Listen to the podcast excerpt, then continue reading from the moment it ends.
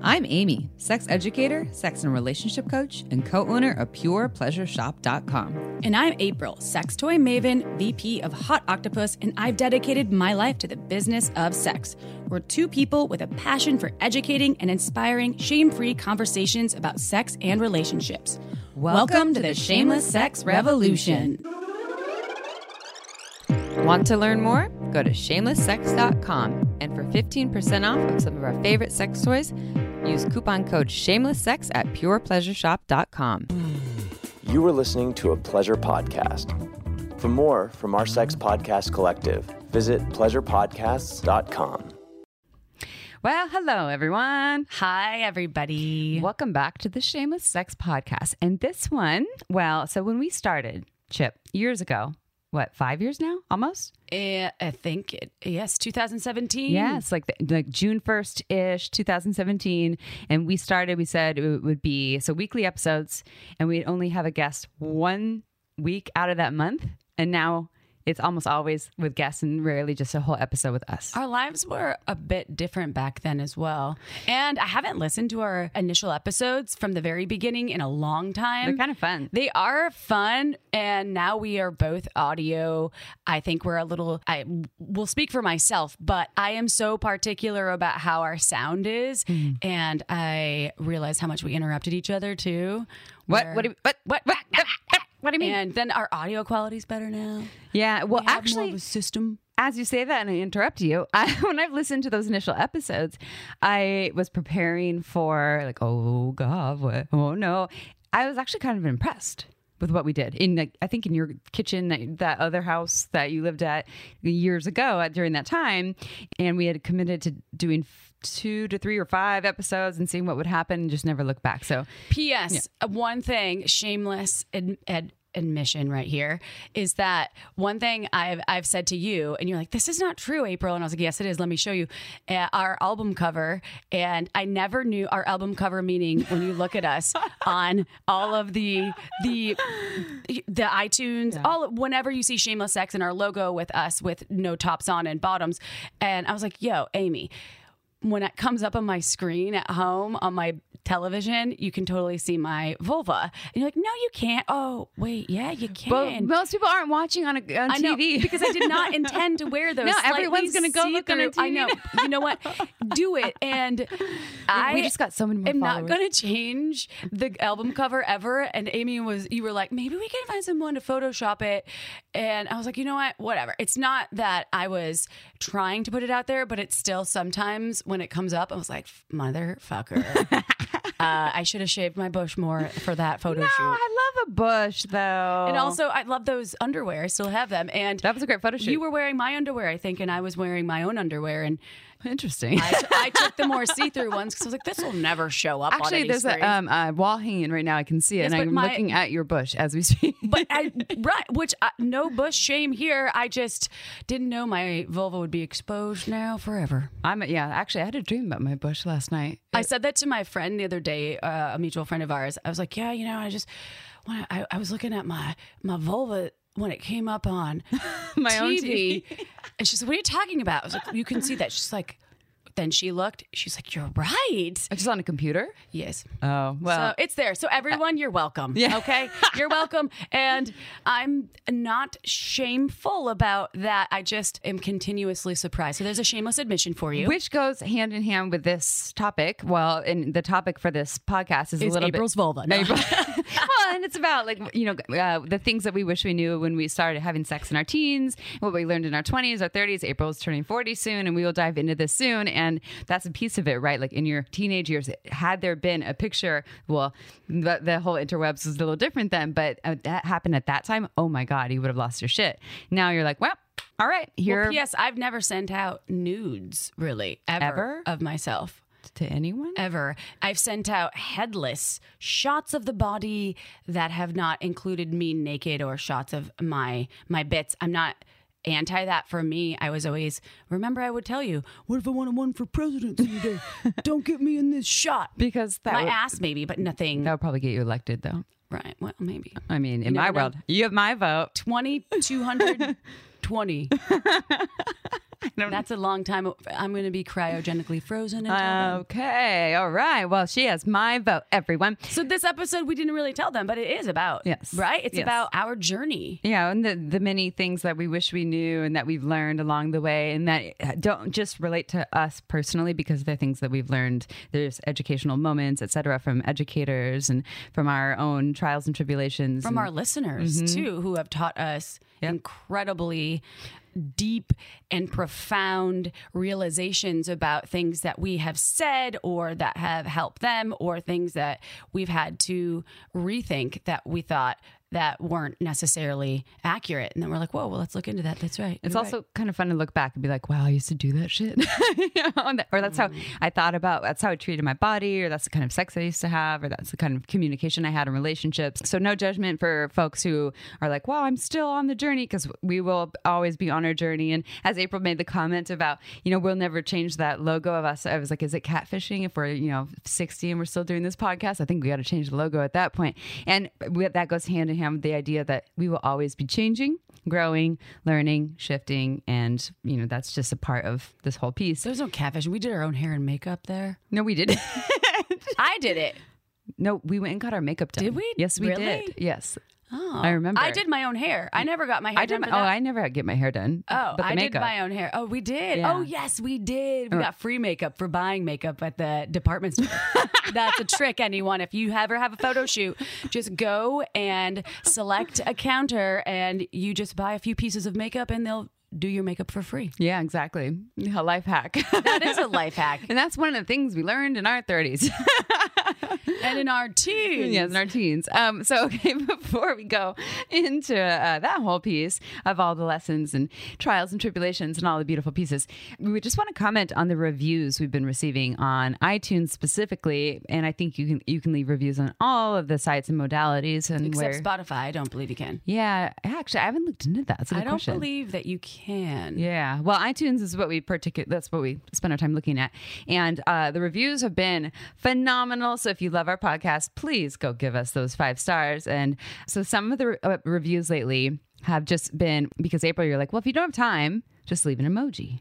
A squirt emoji. Yeah, An emoji of uh, high five. yeah, or anything, thumbs up. emoji of a squirrel. yeah, or Which could mean what? a chicken. Like a Oh, a cock. A cock, exactly. So someone left a review, and their actual name, because you can create your own name if you've never done reviews, was a picture of books, an emoji of books, and a splash or squirt. That was their name. So, so something like learning squirt. Maybe learning squirt is their name. That's Ooh, in code. amazing. And then their their review was a wave. What, what does it mean? I don't know. I, I, I really think that I like it. the more folks that can encode their reviews or have us decode their emoji fun. reviews could be really fun. Yeah. There was a, a game show back in the 90s that was like that. You had to decode these pictures, and I was fucking shitty at it. So if you want to do that, I need to use my brain more. So Yeah. speak to us in riddled emojis, please. Only with five stars though. yes. Also, five stars are important. And if you don't know how to review, it is a little bit tricky. iTunes specifically, you do have to search, even if you're subscribing or downloading, you have to search for us. Then you go down, you scroll down, and then you hit review, and then you can just type a little squirt emoji mm. or a sushi emoji or an emoji of a chip. They don't have that really. what about dip? Guacamole? They have some dips All right. and some soup. Someone else also left their phone number and said, "Sext me, ladies." that was wonderful. I won't be sexing you, neither will April, but I appreciate it. Thank you, and that had five stars, so that is welcome.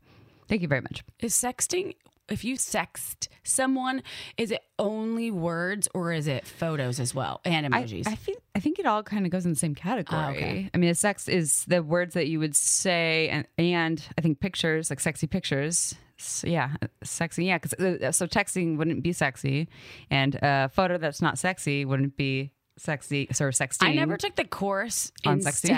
sexting, and so I need a little bit of a refresher and or the 101. All right, so if you're like, you know, 18 to 25, but not below 18 and not over 25, can you please tell us what sexting is all about these days? Or just send us a review with five stars that looks like a sext.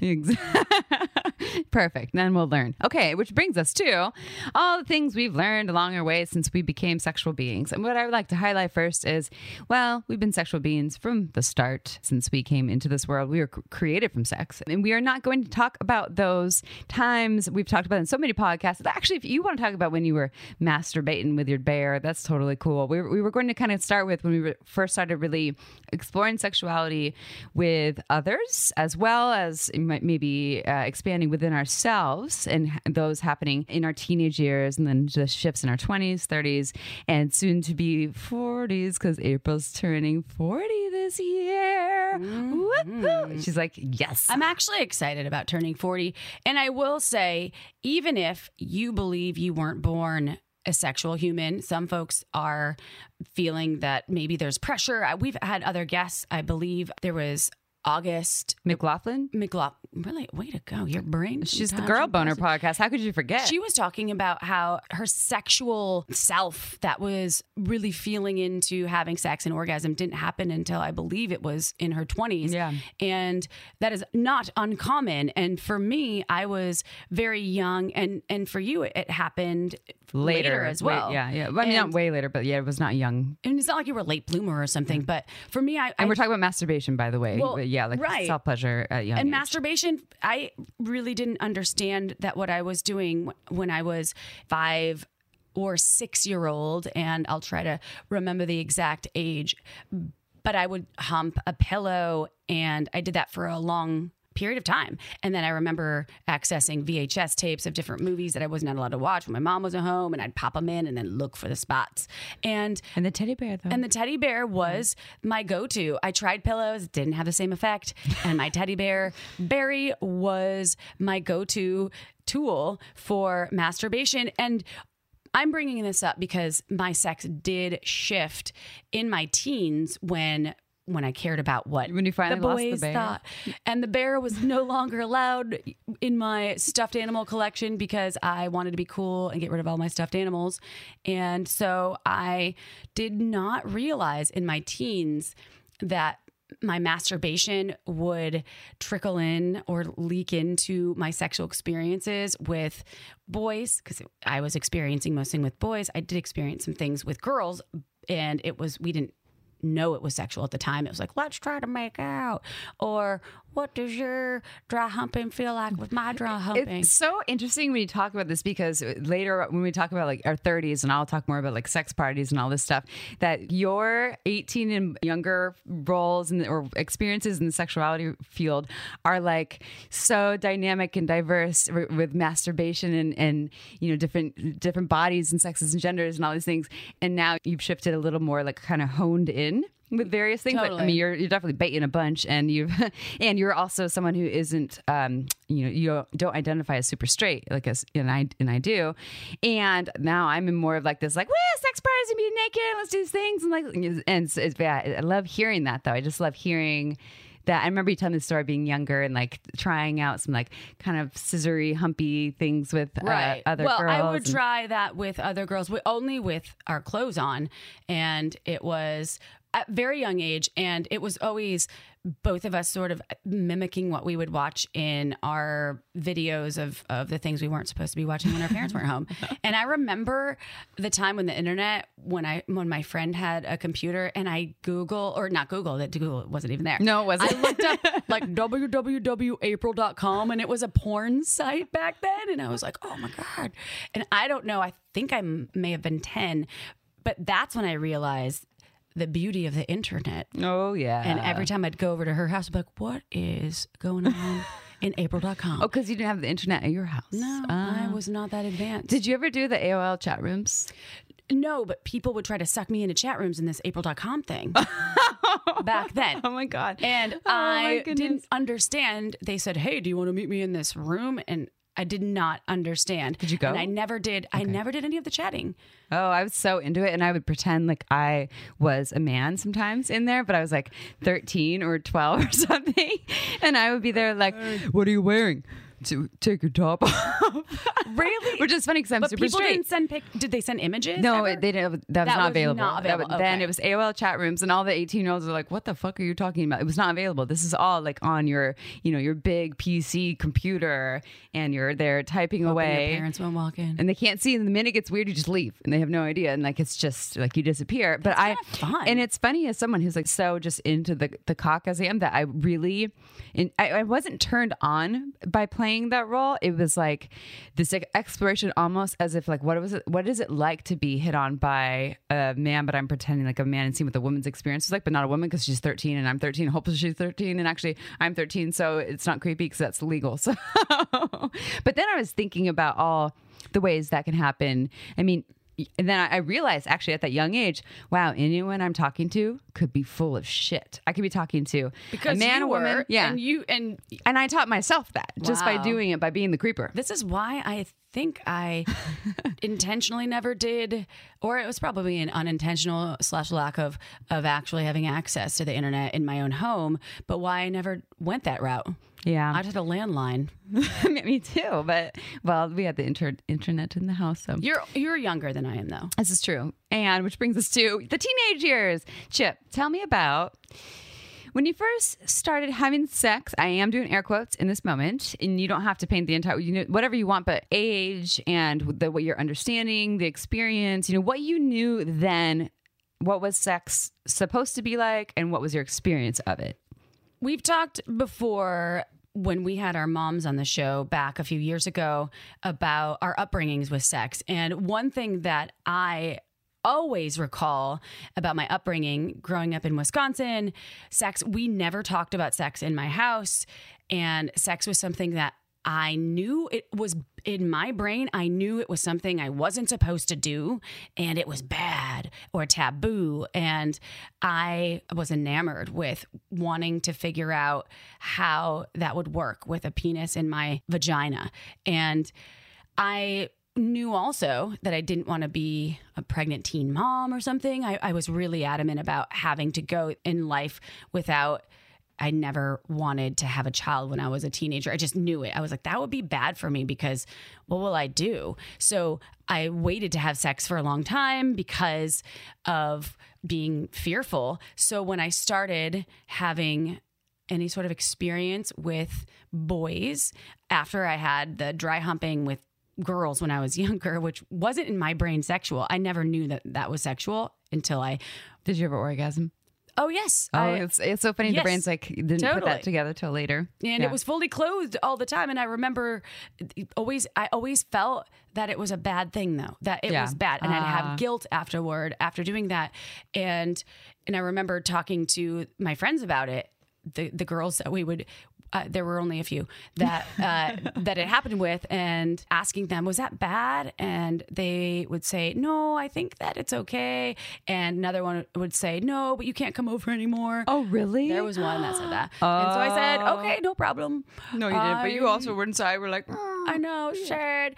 And so moving into the teens, Yeah. I didn't have an understanding of what sex was like other than masturbating often and being turned on when certain things would come on movies or shows that we'd watch that I was allowed to watch. TV was so much more limited. And I remember being okay with having boys touch my breasts. And then I didn't even kiss my first boyfriend that I had until I was 14. Hmm. And that was a huge deal for me. And I remember it. And then I remember the touching of the boobs. And then I remember uh, letting a lot of boys finger me. And actually, I was 14 and I lied to this dude, told him I was 18. He was 22. You're only 14. I was 14. And Oh, I- he knew that you were not 18. Come on.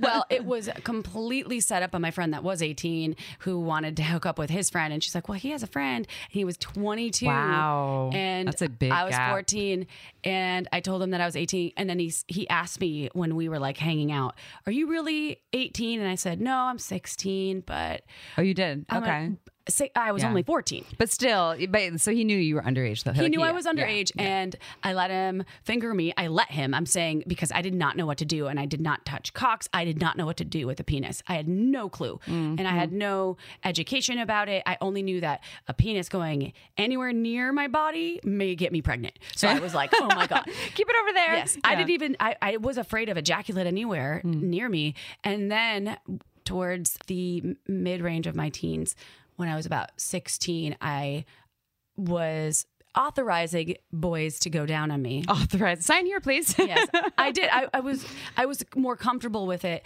but I always again would never let cocks near my body because I my fear of getting pregnant. Because I I don't know why. I think it was because my mom got pregnant when she was a teenager and she instilled the fear of how it would destroy my life. And I'm not saying to anyone out there that it will. That's what I was fearful of. Mm. And my mom said if that happens to you you're you could end up on the street and oh, have it. She was like I'm not going to help you. And so I was like okay no problem. I'm not letting a cock anywhere near my body but I would let boys go down on me That's. I mean, and yeah. I also never could orgasm from that I it was almost like a when they go down on you. yes What about never. the finger banging? Never. No. The finger banging was So basically, all the comfortable. The, your orgasms were when you were scissoring with the girls when you were younger, basically. Totally. Uh huh. And I, I was unable, and this is going to also, we're going to talk to you because I've been talking for a long No, time. no, no, I like this. This is fun. I was unable to actually, because of my masturbation practice, not knowing it was even a practice, because of how often I had masturbated from a young age through my teenage years into my 20s, when I started at Pure Pleasure and you gave me my first vibrator, that was like, wow, my hand doesn't have to hurt so bad. Holy shit, this is great. You're welcome. And right. and I related though orgasm to only being obtainable through touching myself or being with myself. And every time I would have sex, when I finally did have sex, I was only into having the dude orgasm and be be pleasured. It never was about me. And I was like, is it? And I would ask myself during, is it over yet? Is it? Is he going to come yet? What else can I do? And I I don't even know exactly why that I was conditioned in that way, but I always would masturbate the next day after I'd have sex with my boyfriend in, in high school. Like get it and over with and then take care of yourself. Totally. Mm-hmm. And that lasted a long time. And whatever the wires connecting in my brain, the neural pathways that were signaling the sex is just for him, which was a thing. However, that was made really did take a long time to to release and to reprogram, but it did happen eventually. My teens, not so great. Had a lot of oral though. Yeah, but still not The- the but still- receiving. So, but the, so uh, so just the receiving though. Were you, were you still doing it to kind of please them though, or were you like was it Totally. okay? You're like because they I like wouldn't it. fuck them, Yeah. or I wouldn't have sex with them because I was so afraid of pregnancy. Really, So it on wasn't like control. go down and my pussy. It was more like just here you can do this because I don't want to get pregnant and I want to appease you and keep the affection or attention or whatever. right, Yeah. which now seems that that was ages away. I can't even remember myself being that way, and tapping into it is, Okay, is I, uh, powerful. Okay, time for a quick break. This podcast is free to you because of one of our amazing sponsors, such as Like a Kitten. Guess what, y'all? It's time for spring cleaning, and that includes your sex drawer with those old, crusty lube bottles and toys way past their prime. Why not get a fresh start this spring with a brand new set of sexy essentials from Like a Kitten?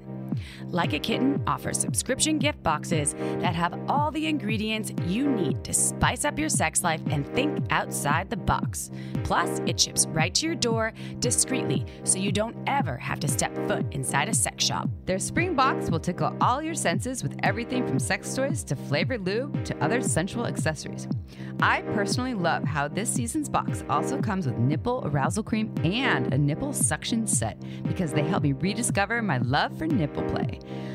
Not only do you get all this and more for only $79, which is a steal since the products in this box retail for twice that price, to celebrate spring, Like a Kitten is offering our listeners 15% off and free shipping when you go to likeakitten.com slash shameless or enter code shameless at checkout. Just go to likeakitten.com slash shameless or use code shameless to get 15% off these incredible boxes.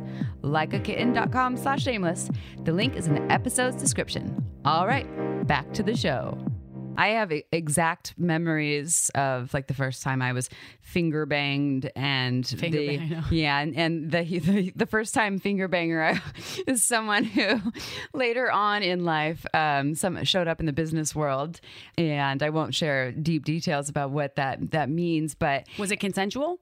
Uh, yes, but the same thing. Like you know, didn't say anything, didn't feel good. Like first time there's fingers touching your your pussy, and as someone who never really explored that with my own fingers internally, and have someone's kind of just like jabbing away, and like you, you know, you- I had never had sex. It's like everything's kind of like you know still new and intact. And sometimes they'd have longer nails that would hurt. I don't even know. It was a dark room with you and me, baby. Ain't nothing but mammals, but let's do it like they do it, mm, animals or doggy style or whatever was that song? Like, yeah, no, you and me, baby, ain't nothing but mammals. Let's do it like they do on the Discovery, Channel. Oh yeah, my god, that That. wow! I Yeah. did not like that. So that's playing in the background. but I liked your version of the song. And then someone's finger banged. that was me. playing in the back. well, I'm getting finger banged. Oh and I'm like, this hurts. I don't like this. I don't know what to say.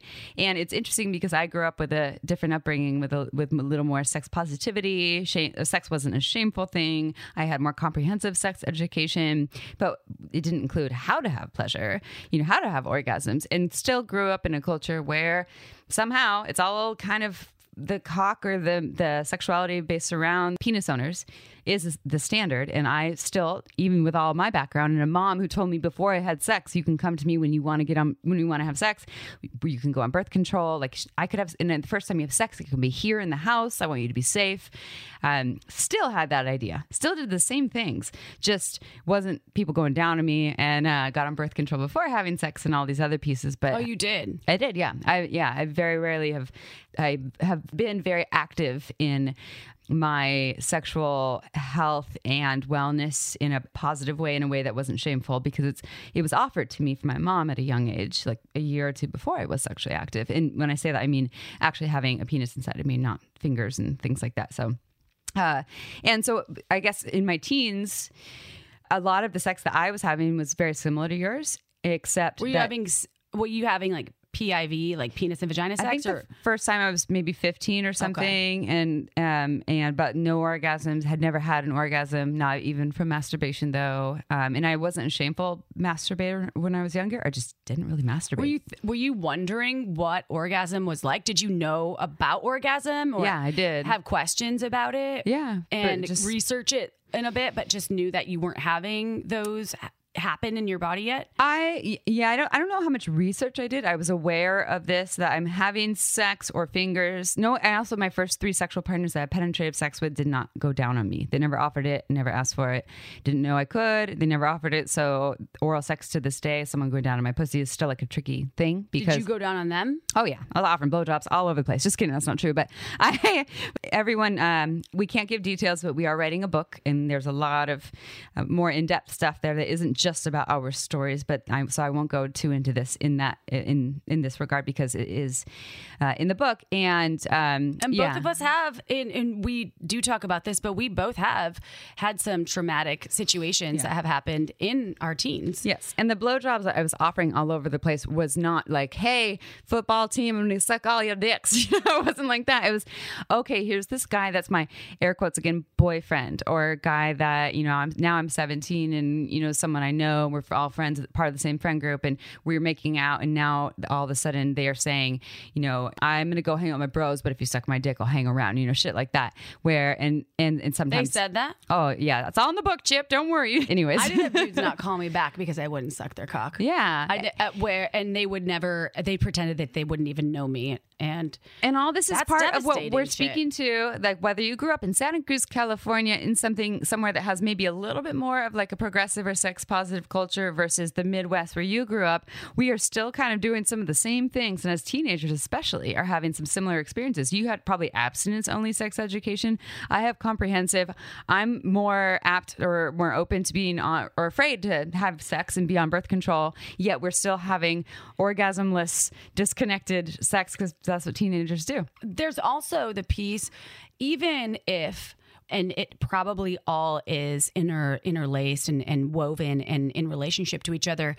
But even if we had comprehensive sex education, I still feel that there is so much slut shaming that goes on. Oh, yeah. And that was something that also I don't want to be prude and I don't want to be a slut. That was something that was really difficult to navigate in high school. And I still hear young humans out there where they'll talk shit about, oh, my friend just sleeps with everyone. And I'm like, uh, do they want to? Is it consensual? Are they doing this because they feel like they have to? Or that's the stuff too that sex education is so important. And maybe it is all related in some way where we can focus not on what will happen, but on our own pleasure, which is something that I believe if we start to put the focus on our own pleasure, no matter what genitals you're rocking and no matter how you identify as a human, what gender you're identifying as, eh, eh, what you were born with, and if that's happening and you feel like, oh, I'm feeling like this person's a slut or this person is a specific way.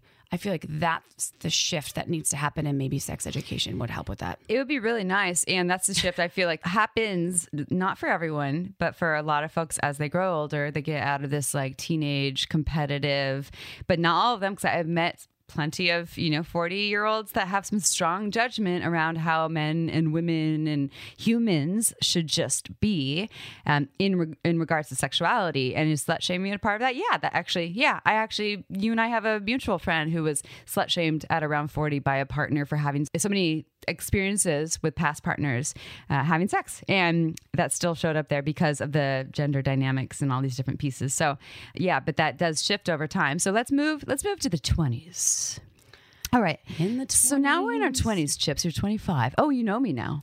In 25 right? 25. Yeah. Well, I decided to we're finally in each other's when I was actually 20, I chose to no longer be with penis owners.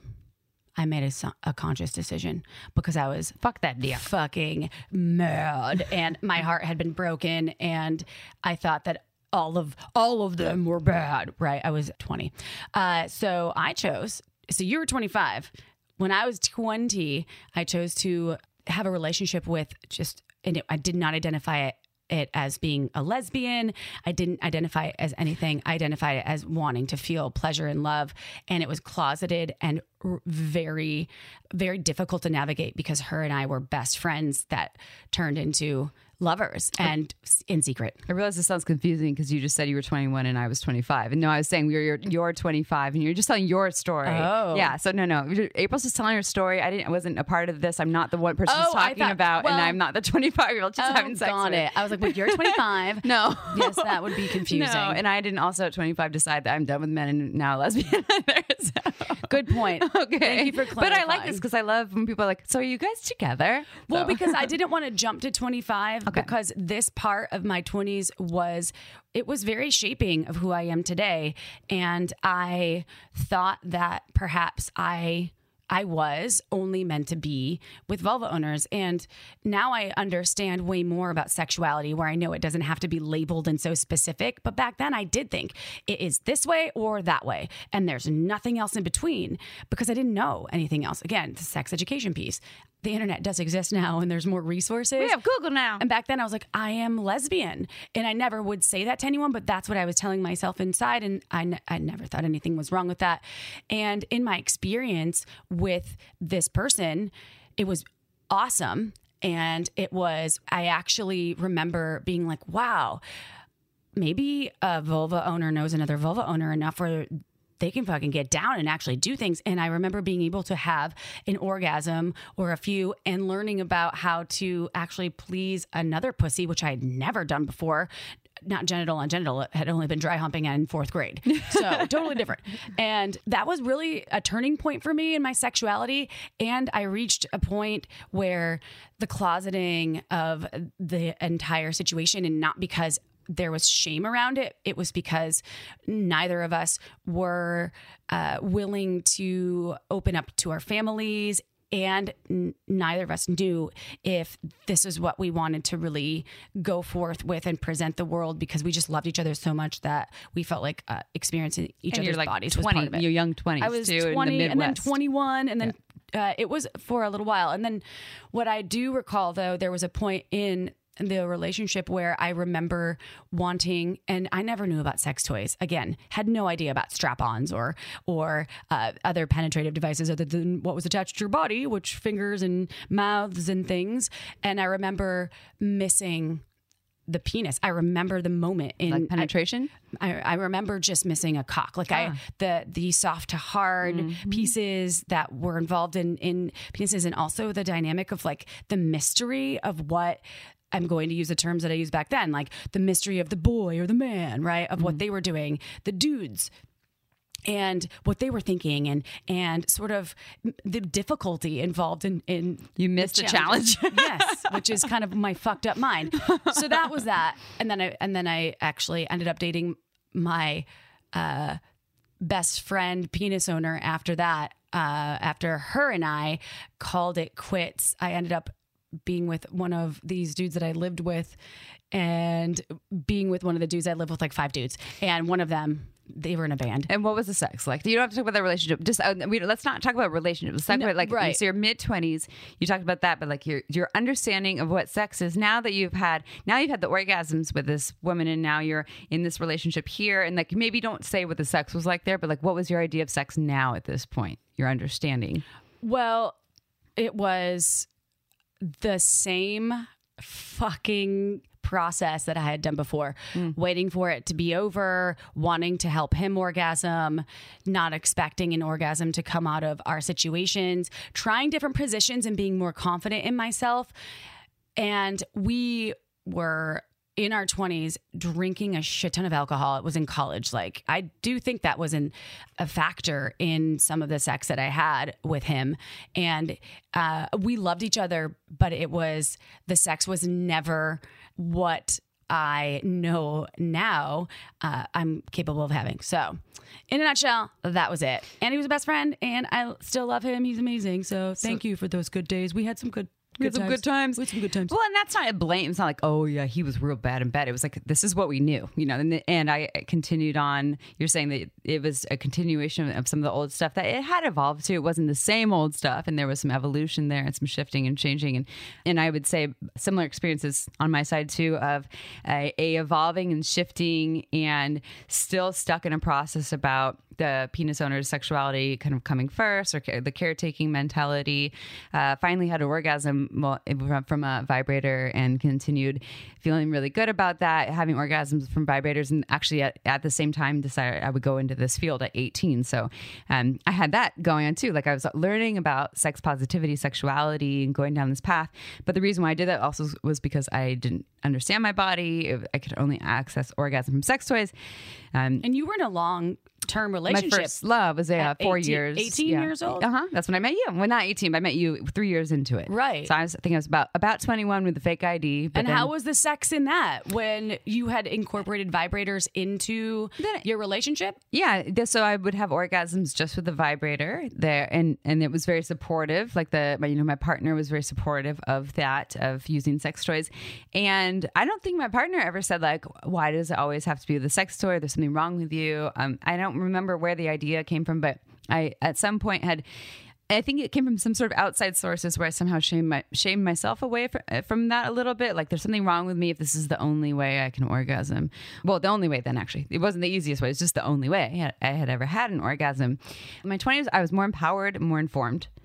And was having more connected sexual experiences. And that meant pleasurable. Um, did I have conformist sex on the occasion, like you're saying, like waiting for it to get over? Yep, definitely a, a lot. And and not and that's not blaming anyone at all. That's like my just my own programming. The messages or lessons that I wish I had implanted in my teens, if not then, at, at least in my 20s, you know, was about more understanding of going into my own body and taking the time to really navigate that space and understand that space and separate that from someone else's sexuality, especially a penis owner, so that I could really tap into like this being. But I was a really heady person too, and so there's all so all these ways. So like to sum it up in my twenties. I had good sex. I had really loving sex. I didn't have great, loving, deeply connected, deeply orgasmic sex all in one package in my 20s, maybe in my later 20s or early 30s. But I started to like learn about that. So it was a journey. It was like I got little tastes of it, and but it was getting better. You know, it wasn't like my teens, but it was definitely getting better. Okay, time for a quick break. This podcast is free to you because of our amazing sponsors like Uberlube. Uberlube is a luxurious silicone lubricant that can enhance your sex and intimacy. Uberlube's unique formula is velvety, long lasting, with no flavor or scent, and it feels absolutely incredible on the body. There are thousands of doctors recommending Uberlube to their patients because it's less likely to throw off your pH than most other lubes. So, whether you want to make your hot sex even hotter, or you want to prevent dryness, take our advice and check out our favorite go to Uberlube. Uberlube isn't just for sex. I use it for massage, to tame my frizzy hair, to prevent chafing, even for oral sex sessions. I love how it comes in a beautiful bottle with a pump top for easy access, appearing more like a cosmetic product so you can leave it on your nightstand shamelessly. Uberlube is without a doubt my favorite lube, and countless listeners agree, often stating, We never knew lube could be this good. To learn why we think it's the best lube on the planet, check out uberlube.com and use code shamelesssex for 10% off and free shipping. Again, that's uberlube.com. Use code shamelesssex for 10% off and free shipping. This podcast was also made possible by OMGYes.com. OMGYes combines scientific research of real vulva owners so you can learn shame free techniques on how to pleasure the pussy. OMGYes studied 20,000 plus people of all ages and turned the research into animated modules, short videos, and beautiful infographics that are tasteful and easy to understand. Whether you want to learn about external pleasure, internal stimulation, or techniques with toys, OMGYes can help you master vulva pleasure. Let me tell you, I've been recommending OMGYes to my clients for years and it's been changing their lives because knowledge really can activate your pleasure power. OMGYes is for anyone who cares about vulva pleasure and wants to take it to the next level. OMGYes can help you become a sexual strategist by equipping you with the tools you need to unlock your pleasure potential. Plus, your OMGYes purchase helps fund more pleasure research. OMG, that's great! Only pay once, and these techniques are yours forever. That's right, this is not a subscription service, and you don't need to download a thing. So go to omgyes.com slash shameless to get 10% off when you purchase any OMGYes season. Again, go to omgyes.com slash shameless to get 10% off right now. Time to pursue your pleasure. And now back to the show. Do you think if you could take who you are now and implant what you know now from all of your experiences into that 20 year old self, that your sex would have been, I don't want to say better, but it would be more opening and that you could have had more orgasmic experiences and, and more or connection with the partner that you were having? Yeah, well, with that, we'll just move into the 30s then because I'm now 37. And um, if I were to know uh, the things I know now about sexuality and relationships, communication, empowerment, all the pieces, and if I were to think about taking this and bringing it into those relationships in my 20s, I probably wouldn't have been with those people then. Mm. Um, I probably, because then I still didn't really know who I was. I was still learning who I was as a sexual being. And I think this is another part of the piece. You know, a lot of people get in relationships when they're in their early 20s and they have these long term relationships, and some of them are beautiful and they, you know, they grow old together. And a lot of them don't. And divorce is, I mean, it's, it's, uh, you know 50 50 ish right? Like there's a there's a high probability um, that that might happen. And the so there's this piece that is grateful that I've taken my time to really learn this, and now I can be in relationships where it's more aligned and fitting to who I am as a sexual being now. And I took all this time and these experiences in dating or being in relationships where I could figure all this out, but I took this diff- very different path than most people. So, yeah, I, that gets a really complicated way of answering that question. And I'm still not perfect, by the way, I'm still learning, but I just feel that the sex that I have now, whether I'm in, you know, we're in a relationship or say I were, you know, single in five years, I would be choosing folks and experiences that were really aligned with me, but I had to do a lot to get there. Like everything added up to this. The reason I asked that question is because the one thing I believe that all of the resources now that are available, not only through podcasting, but through there's more books available now and there's a little bit more normalization about honoring your own pleasure and your own needs. And i believe that folks that were in their 20s and their teens that are having sex now hopefully can access at least they can have access to the tools that can help them navigate in maybe a different relationship or a different path that will help them have the sex that they desire at a younger age than we got to do. You mean right, or whatever age they're ready? And I think that we do have some listeners that are in their early twenties. We've we've oh yeah we we've spoken do. to them, and yeah. and I love I love that when I. But they also have the porn thing though, which yes. we I mean it's not that we couldn't go look porn, up big dick, yeah, but on a VHS. But it was harder to access. Right now, they everyone's walking around with a phone, and this is the this is the part. I mean, porn still is all about a cock and the cock's pleasure, unless you're looking up some really good high quality queer porn, which is you know most folks are not finding or producing. Actually, it is available, it is out there, but it's not what you're going to see on like youporn.com, and uh, most of it is very much geared towards the you know penis owner's pleasure. And so yes i hear what you're saying. Like yeah they can go google like hey how to have a fantastic orgasm as a penis owner as a vulva owner or whatever. And they're going to see a whole bunch of fucking bullshit pop up that's going to show them this one idea of the way sexuality should be. I was talking about resources though. There's more workshops yeah. or YouTube videos, things that are, you have to remember what you're watching and, and the credentials of the folks and and not getting your education from YouPorn not at all. That is not going to help you have better sex. I'm just thinking if me in my brain if no matter who the folks out there that I was with previously to and I'm still learning every fucking day about my sexuality and and who I am and I never claim to be an expert in any specific well sex toys. I have expertise in that field for sure.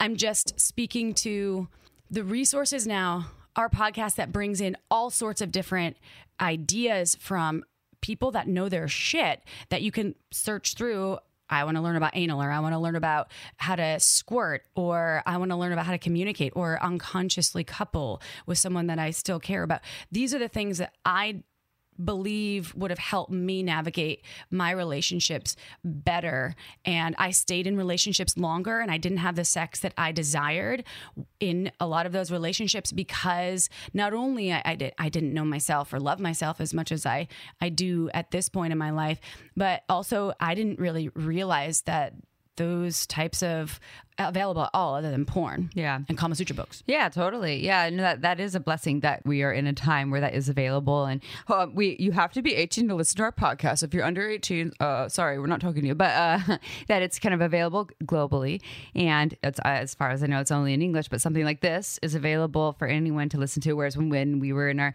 teens and 20s, there were podcasts I guess that's starting in our mid mid 20s ish. So yeah, I hear what you're saying and but people have to discover it, but yeah, I'm I'm grateful that it is available and would have been really helpful when I was younger to have that. I mean, I wish I had it when I was 14. I was listening to something, but right before or during the time when I was starting to engage with sex with other humans, uh, that I understood that my sexuality, that my desire, that my pleasure was equally, if not sometimes needing to be more prioritized than the other person that I was playing with based on the emotional connection or what's going on with, with my body or them or whatever, you know, that we were working together and respecting each other and creating pleasure that was, yeah, just not one sided or super heady or, you know, all of these different things that I felt like I had lived a lot of, had a lot of experiences in. Yeah. I love how much we've evolved over the course of when we first met to now. And the reason that we're recording this podcast right now is also to shout out to all of our listeners out there, no matter what age you are, whether you're in your late teens, uh, over 18, uh, in your 20s, 30s, 40s, 50s, 60s, that we can help speak to you and help you reach the desired outcomes that you're looking for. And it really does start with yourself. And that's something that took me a long time to figure out. And so long that it's almost shameful to admit because I was in my 30s mm-hmm. and I was in my mid 30s.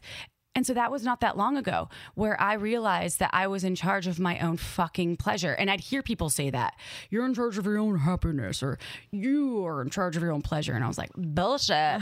this dude is supposed to make me wet. Right? totally an asshole comment.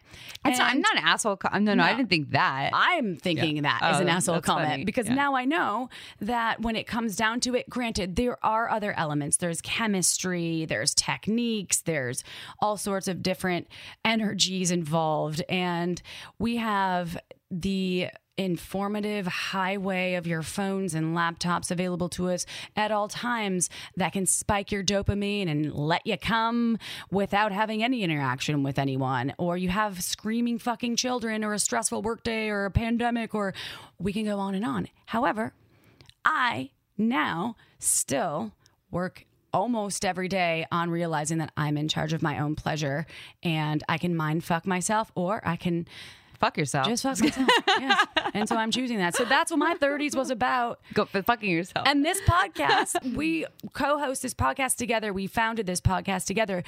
And I will say this podcast has helped not only change my life. Hmm. Because of all of the incredible people that not only listen to us, but the incredible people that have been on the show. And one of the w- turning points of uh, the podcast and it was a later episode, but it was episode 95. And I had listened to Emily, Emily Nagoski's book before, but it was called Come As You Are Because You Are Normal. And I am such a scientist in my own right. And I love when people bring science and no woo. Mm-hmm. And she's so fucking smart and genius about how to really navigate the vulva owning body.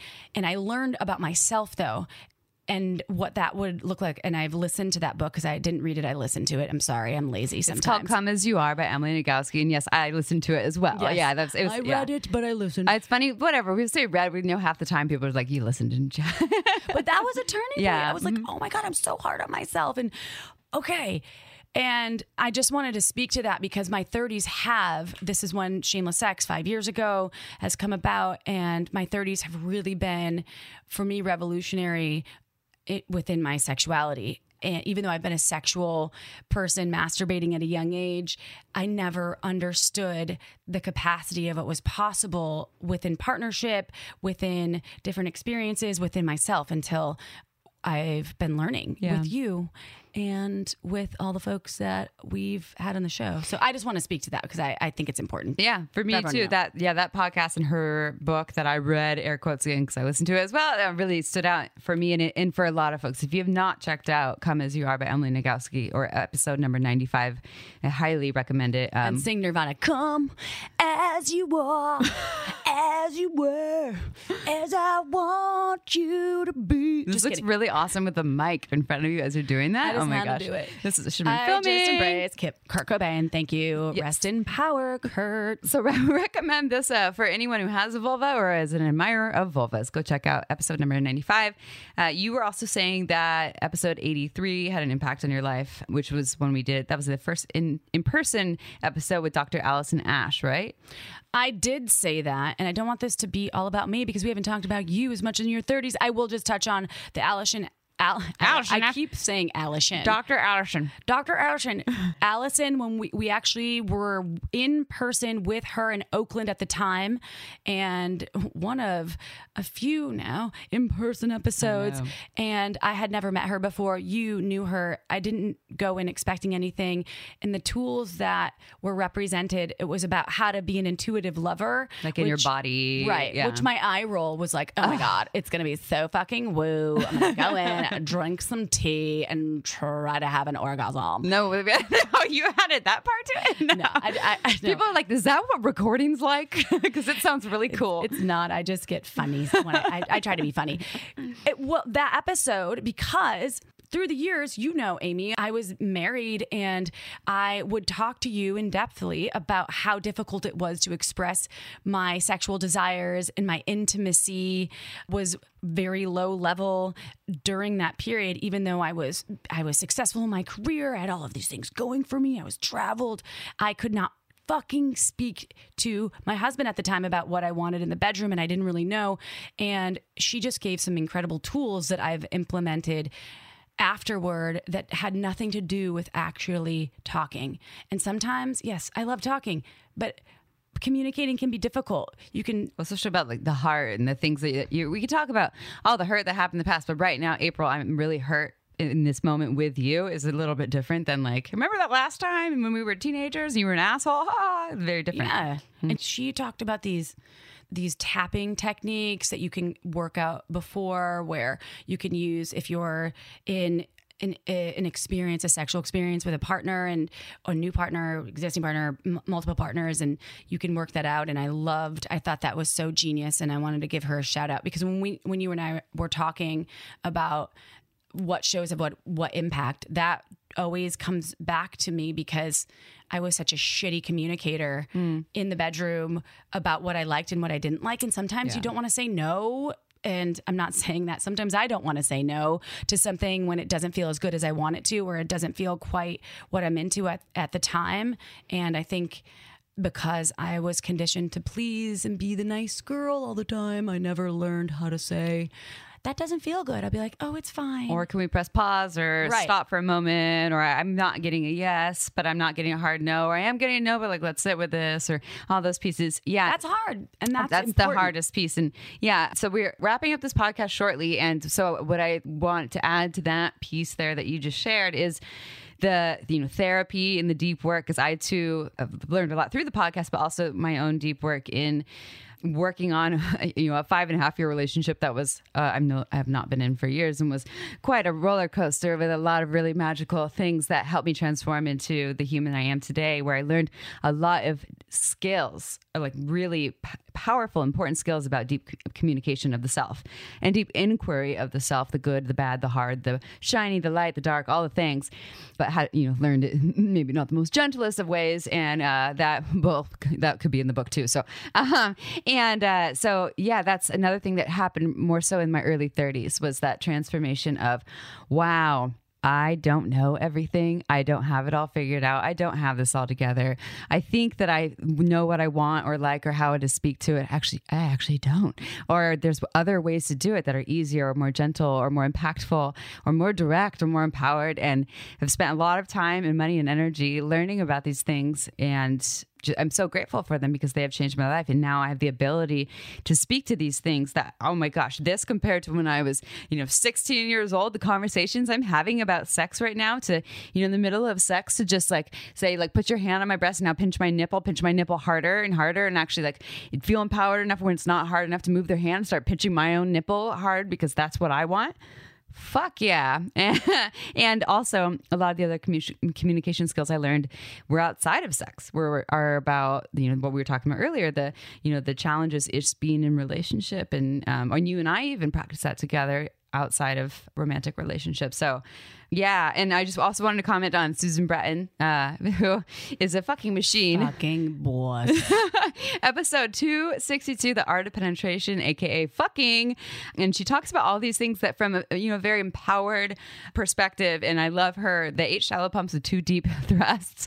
Just go listen to it and you'll know what i'm talking about. And just her her own, the way she owns being a powerful businesswoman who like knows her shit who knows how to ask for what she wants and like run the bedroom but also is about like pleasing in a way but that doesn't loses herself uh, has been inspirational and yeah, she is just- every incredible. time she is on the show Yeah. or we've done other projects with her she continues to inspire me Mm-hmm. and i am always in love with the information that she provides, and it's in such a a way. And it it's not only for folks. She speaks to folks that are usually because she talks about sex after Yeah. a specific age when you're getting older and sex changes. And she also, I think, speaks to people that are not considered to be older folks. Like I, I relate to what she says, and and older is subjective. She speaks to all ages, and that episode in particular, e- episode two sixty two, also because a lot of what we're sharing is like for us. But I've talked to penis owners where that was like, wow, I learned some shit from that episode. You know, that was really helpful, and they're like, you know, in their forties, and it changed their life and their their sex scheme. So just there's so much available now, and I think the moral of my story, I'll say that, which isn't the moral, it's not the end because it continues on, is that it's going to continue on, and the more experiences I have, and the more knowledge I gain from sometimes not always the best experiences, but also from a lot of learning, the more I shift. And um, that's going to continue on as April enters her 40s. Well, I want to share a piece because I'm 39 and I want to share the last piece. I've spoken a lot on this show about my journey and my more conservative upbringing. And I have put myself in a box throughout my life because of fear or because I didn't want to be labeled or because I thought I was a certain way. And I never came from a judgmental perspective because I'm a very open person and I love people, especially if they're not hurting other people. That's why I hired you at Pure Pleasure. I was Yeah. like, you're like, I've never even owned or used a vibrator. It's like, you're a social savant. You work well with people. You're hired. You're like, all right. I know she did. And I told her she was bananas. But it's true, though. This is very true about you. Amy has believed in me from the beginning, but this isn't about me. Yes, it is. This thank you for making about me. I hate making shit about me. Oh, but I, yeah, because this is good. but thank you and I love you and you're I always call you my spirit animal. my no, you're like you're my sexual messiah Aw. in my life. Uh, so bringing it back though, again with shameless sex. I have been able to tap into things and I'm and I'm speaking to anyone out there that perhaps is thinking about their comfort zone and getting a maybe to things that you aren't a hard no to. And for me, when in my 20s, thinking about me, for instance, looking at one of our podcast guests in person that were doing a live demonstration on um, how to deliver uh, the uh, Erwan and Alicia. Oh, it was the extended orgasm. Yeah, yeah. Right, Yeah. but I was We were a in their- few feet yeah. in front In their front of them, bedroom. in Yeah. their bedroom, and was holding so much space to learn, and also was thinking to myself. My 20 year old, hey, April, oh my God, what are you doing?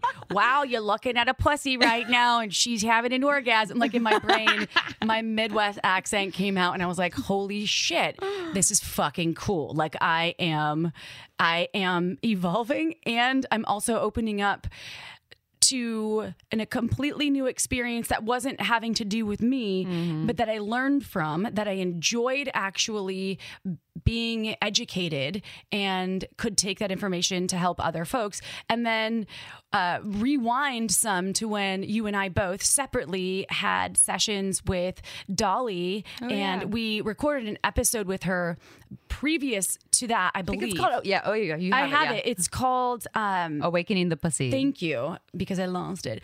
And I never thought she mapped our our vulvas for Mm-hmm. us. And number one, I thought vulva mapping was what the gynos did when they stuck the the uh, speculum in you. No, legit. I'm like, that's the only time it's either sex or Sounds I'm terrible. getting investigated. but that was where my brain went, and so I was highly uncomfortable. And you didn't talk me into it. You said, "Look, Of course, I was like, You- you're gonna do this. You're gonna like I it. want some corners and then I was like, what? Like I know you might not, you might be a no, but just listen. And I and I listened and I met her and I was safe. And I, why I'm bringing this up is because I feel compelled to tell everyone out there that I put myself in these boxes and I I never thought I would have anal sex not because I thought it was wrong but I thought it wasn't for me because I had I coerced her as well. pain. Or I thought it was was not for me because I just didn't think it would be I thought it'd be dirty might there be poop or something.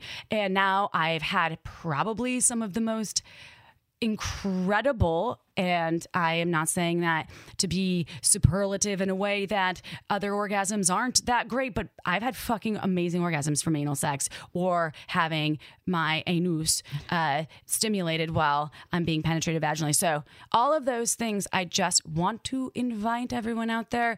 If you get a maybe to anything, your partner gets a maybe to something, or they ask you something and you're like, I'm not a hard no, I'm a maybe. I say, rip off the band aid and just dip your foot in and see what happens. As long as you feel safe. And that was always a thing for me. I had to feel safe going into all of these things. And that's why I brought Amy to most of them because I was like, this bitch is going to cut someone if they hurt me. yeah. Well, probably not. I'd be like, can we just let's let's talk about know. this. You let's all sit down and talk about this. Come on, everyone. If we can't, like, get the fuck out right now. And uh, yeah, that's funny that a lot of your your uh, experiences there.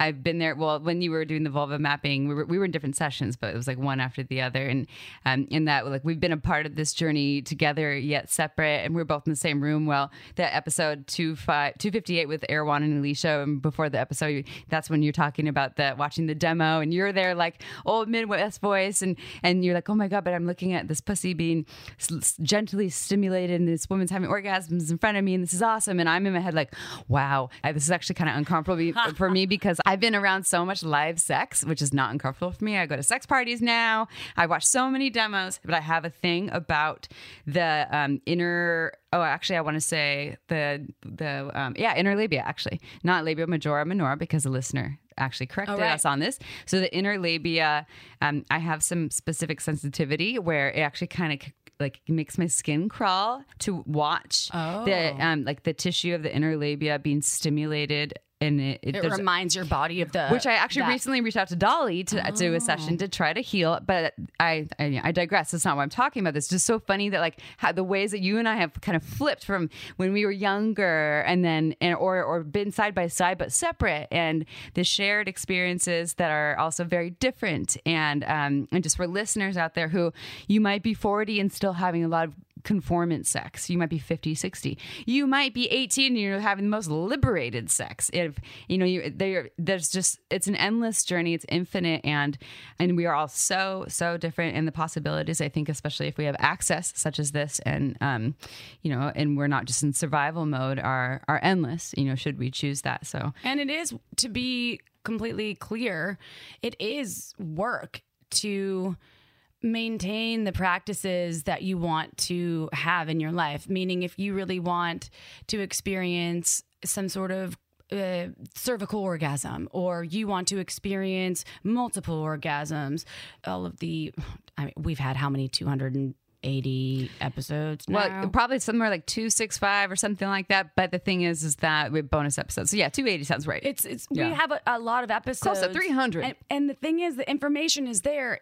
You just have to apply it, which is what I have to remind myself of when I fall out of a practice or I forget something. I can refer back to not only the episodes but also the the literature that are made by the folks that have been on the show or maintaining the practice. And that is something that I have to do every day. Mm-hmm. And if you don't use it, you lose it. Like you said in 40 year old 40 year old version. yeah. Remember that? Yeah, I remember that, except that I don't always use it, but I don't lose it. It just takes a long time to get back.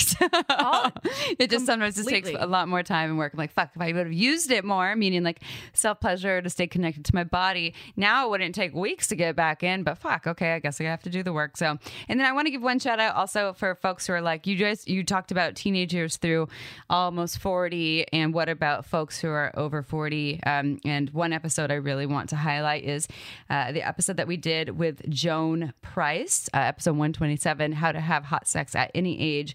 Uh, she specializes in sex 50, 60, 70, 80, um, and up. And so it's a really wonderful resource. And, and we're not intending to leave folks out. We're just speaking more to where we've had what we've learned along the way, where we've maybe slipped up. And well, here's our hopes and dreams and visions. She also touched on after you lose a long term partner or a partner Grieving. and ru- and grieving and, and sex, mm-hmm. which is a subject that is is heavy and folks out there have experienced this or may in the future and I was so thankful for her to to have shared that information with us because she's incredible. She used to be an, a teacher, like an English teacher, I believe. Yeah. And I love Joan. She's great. Uh, we we've had some incredible guests on this show and Yes, I will be 40 this year, July 16th, 2022. You will see me turning 40. So when you listen in five years, we'll do this again. We'll be like, what did we learn in the last five years? Um, I'm let's see. excited about being 40. I'm excited for you too. I'm excited to be there for your birthday. Yeah. We're leaving the country. I actually We won't tell like when we're going. people are, they ask me my age. I never do the, how old do you think I am? I'm always like, I'm 40. What about you? Yeah, I And I'm never not say, even "How old do you 40 think yet. I am?" People do that. I hear them do that all the time. I never do that. And when they do that to me, I usually typically say a ridiculous number, like 99 or something. 75. Yeah. Even Yeah. if they look 20. Yeah. and if they look 20 or they look 99, then I say 14. yeah. Yeah. I think, yeah, it's, it won't go down that rabbit hole. A lot of people have interesting things about age. And I'm excited to celebrate your 40th birthday alongside a whole bunch of other vulva owning individuals, off in some magical place. And uh, we love penises too, but you're not invited to the birthday. Sorry. But uh, Not even our dogs. nope. Sorry. I know. No diaka allowed. Ah. oh, this was so fun. I hope you all enjoyed actually just tuning in with Amy and I because we love you. We actually fully love you. We talk about it all the time. You listening right now, you driving, you vacuuming, you masturbating, you building a fire, you walking in the yard. We love you and you and you and you, no matter where you are, no matter what hemisphere or locale, latitude or longitude you may have. We love you. And if you will, do us a little flava and write us a review in iTunes because, as Amy said in the beginning, we actually read every single one. Sometimes she messages me and tells me, Chip, oh my God. I only message her when, you, when you're supposed to read it because of the Yes. hot, yeah. the bad ones. So I do actually, I will cry Yeah. and I get really upset. I don't message her those ones. Even if they're not about me, if they're about something that is not. and they our- haven't happened for months. They haven't. So that's so good sign. Uh, and not that I consistently need just positive accolades. However, we put ourselves out there, and it is to help you. We're not in this for fucking money, bros. We're not in this for anything other than to help change the world and help them have better pleasure within themselves and with each other. But we'll also make a little money along the way too. Well, we have to because otherwise we can't. Otherwise we could get burned out. nice- yeah, We're gonna be like, I'm we out. nice sound Yeah. and and a studio. So that's beside the point. But yes, thanks for calling me out on Yeah, that. Yeah, I know. We have to just say that piece. So it's not where where it came from or where like our main intention. It would be if it was just for money, it would be a whole different twist. But yeah, that, I think that's an important piece. Like it's really is what this does for the world, in, including ourselves. And we're not like April said, the messiahs or you know the saviors and any, of- any of that sort. But it feeds our souls, and so we do five star reviews. Oh, please, thank you. Okay, y'all, we have to say goodbye to you until we. We'll see you next Tuesday, right? We'll see you next Tuesday and sometimes on Fridays when we release a bonus episode. But I didn't do that well, so you can call me out, but still give us five stars. We'll see you next Tuesday, y'all. Ciao for now. Want to learn more? Go to shamelesssex.com and for 15% off of some of our favorite sex toys, use coupon code shamelesssex at purepleasureshop.com.